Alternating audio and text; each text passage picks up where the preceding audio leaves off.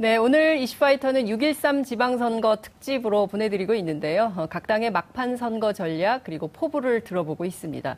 이번에는 민주평화당으로 가보겠습니다. 장병환 민주평화당 원내대표 전화 연결돼 있습니다. 대표님 나와 계십니까? 네, 안녕하십니까? 네.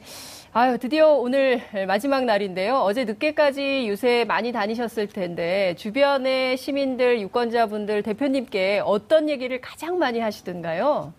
네, 저는 주로 이제 호남 지역 뉴스를 많이 다녔는데요. 네. 이제 우리 저 유권자들께서 좀 후보들을 잘 모르겠고 음. 또 정책 선거가 실종이 되었다. 지금 서민들 살림이 너무 팍팍한데 이 서민 경제 이야기가 선거 이슈로 뜨지 않기 때문에 너무 답답하다 하는 말씀들 많이 하십니다. 특히 여당 후보들이 대통령 높은 지지율에 숨어서 처음부터 끝까지 대통령 이야기만 하지 자신들이 어떻게 지역 경제를 살리게가는 이런 정책을 대한 그 제시가 없고요.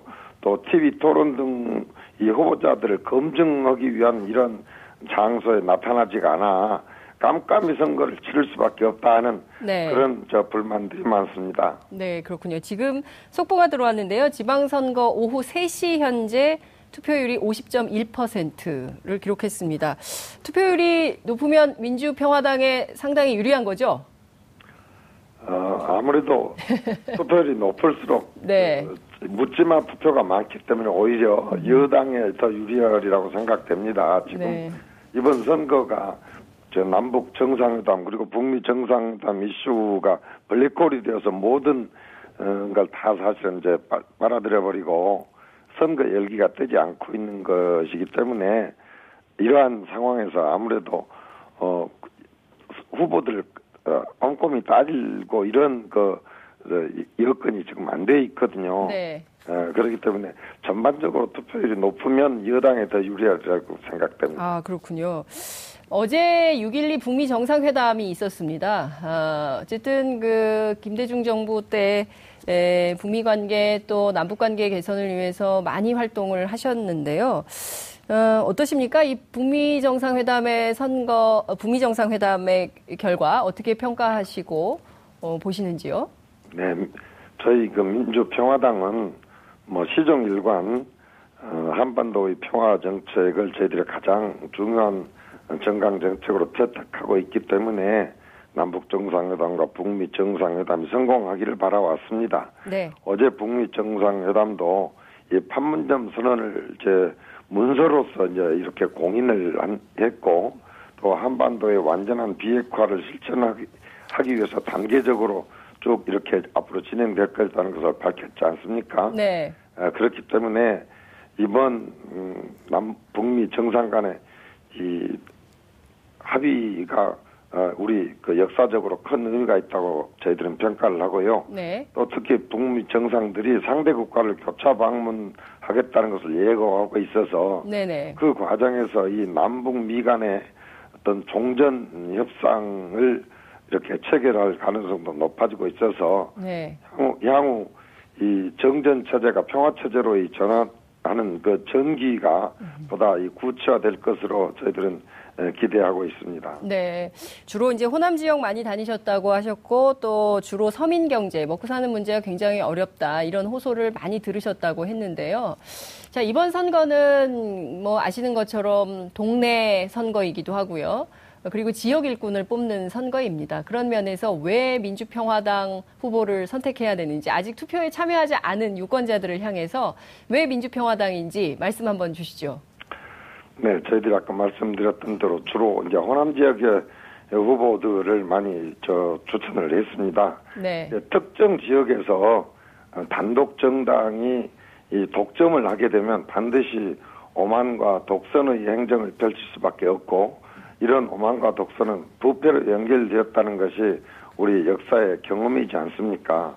아, 그렇기 때문에 지역 발전에 있어서도 어, 이렇게 단순히 대통령의 예, 숨어 대통령 뒤에 숨어서 음. 그냥 네. 어, 가는 그러한 후보들보다는 네. 지역 발전을 위해서 민주평화당이 잘하는 음. 것은 지지하고 잘못하는 것은 단호하게 견제하고 비판하는 견제 세력으로서 역할을 할 수, 확실히 할 수 있기 때문에 네. 저희 기호사법 민주평화당을 지지해 실사하는 그런 호소를 어, 저희들이 집중적으로 하고 있습니다. 네.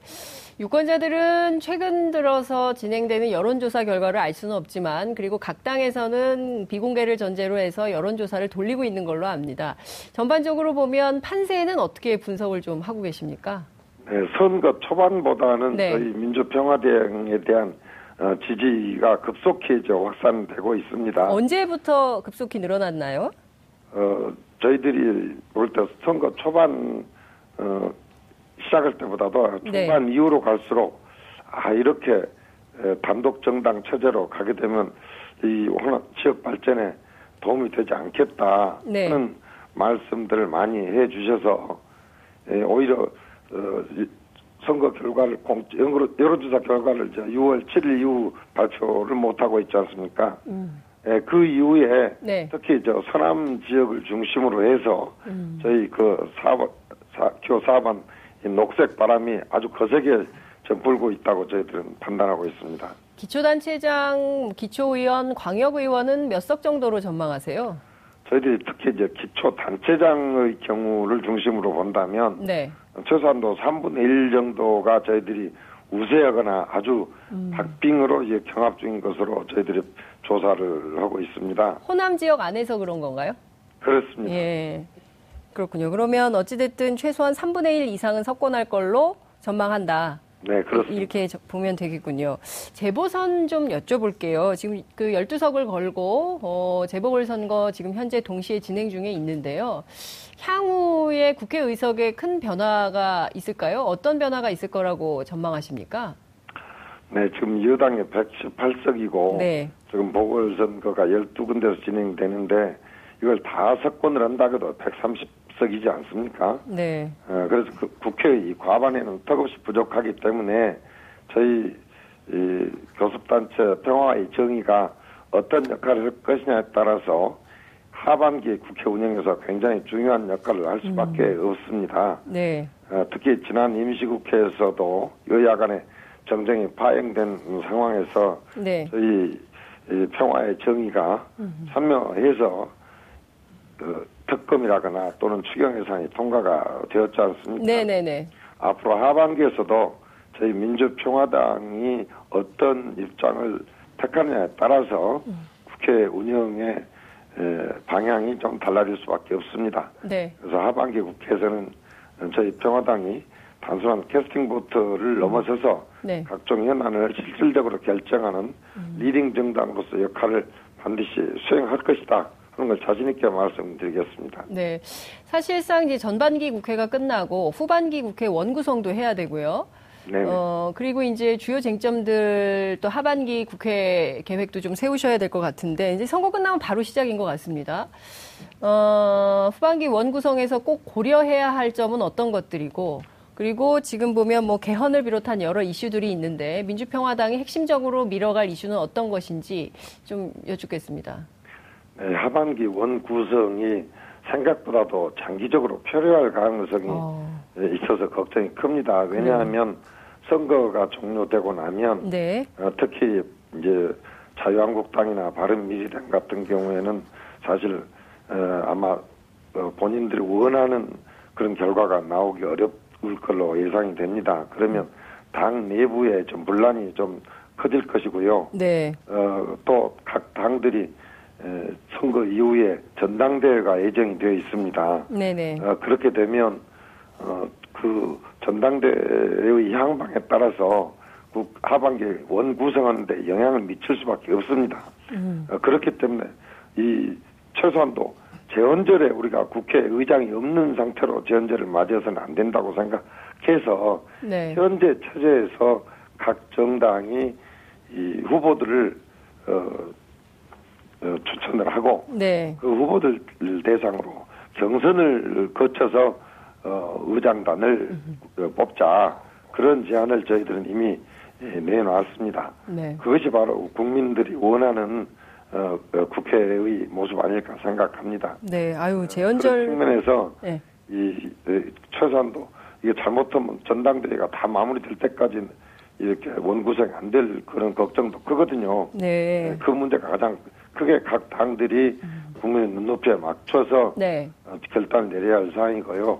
저희 민주평화당은 어, 처음도 어, 평화 체제의 어떤 그 우리가 어, 구축을 지지하고 네. 또 민생을 지지하는 자이기 때문에 모든 것을 한반도 평화 정착과 또 이 민생 경제의 이 제대로 된 그 정책의 추진에 어, 하반기 이 국회 운영 중점을 두도록 하겠습니다. 네.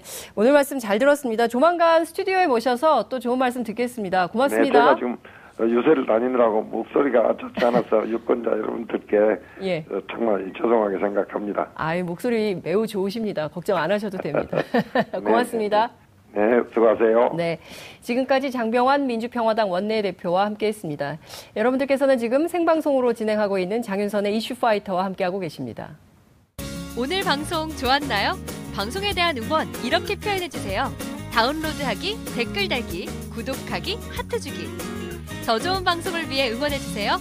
다운로드하기, 댓글 달기, 구독하기, 하트 주기. 기억하셨죠?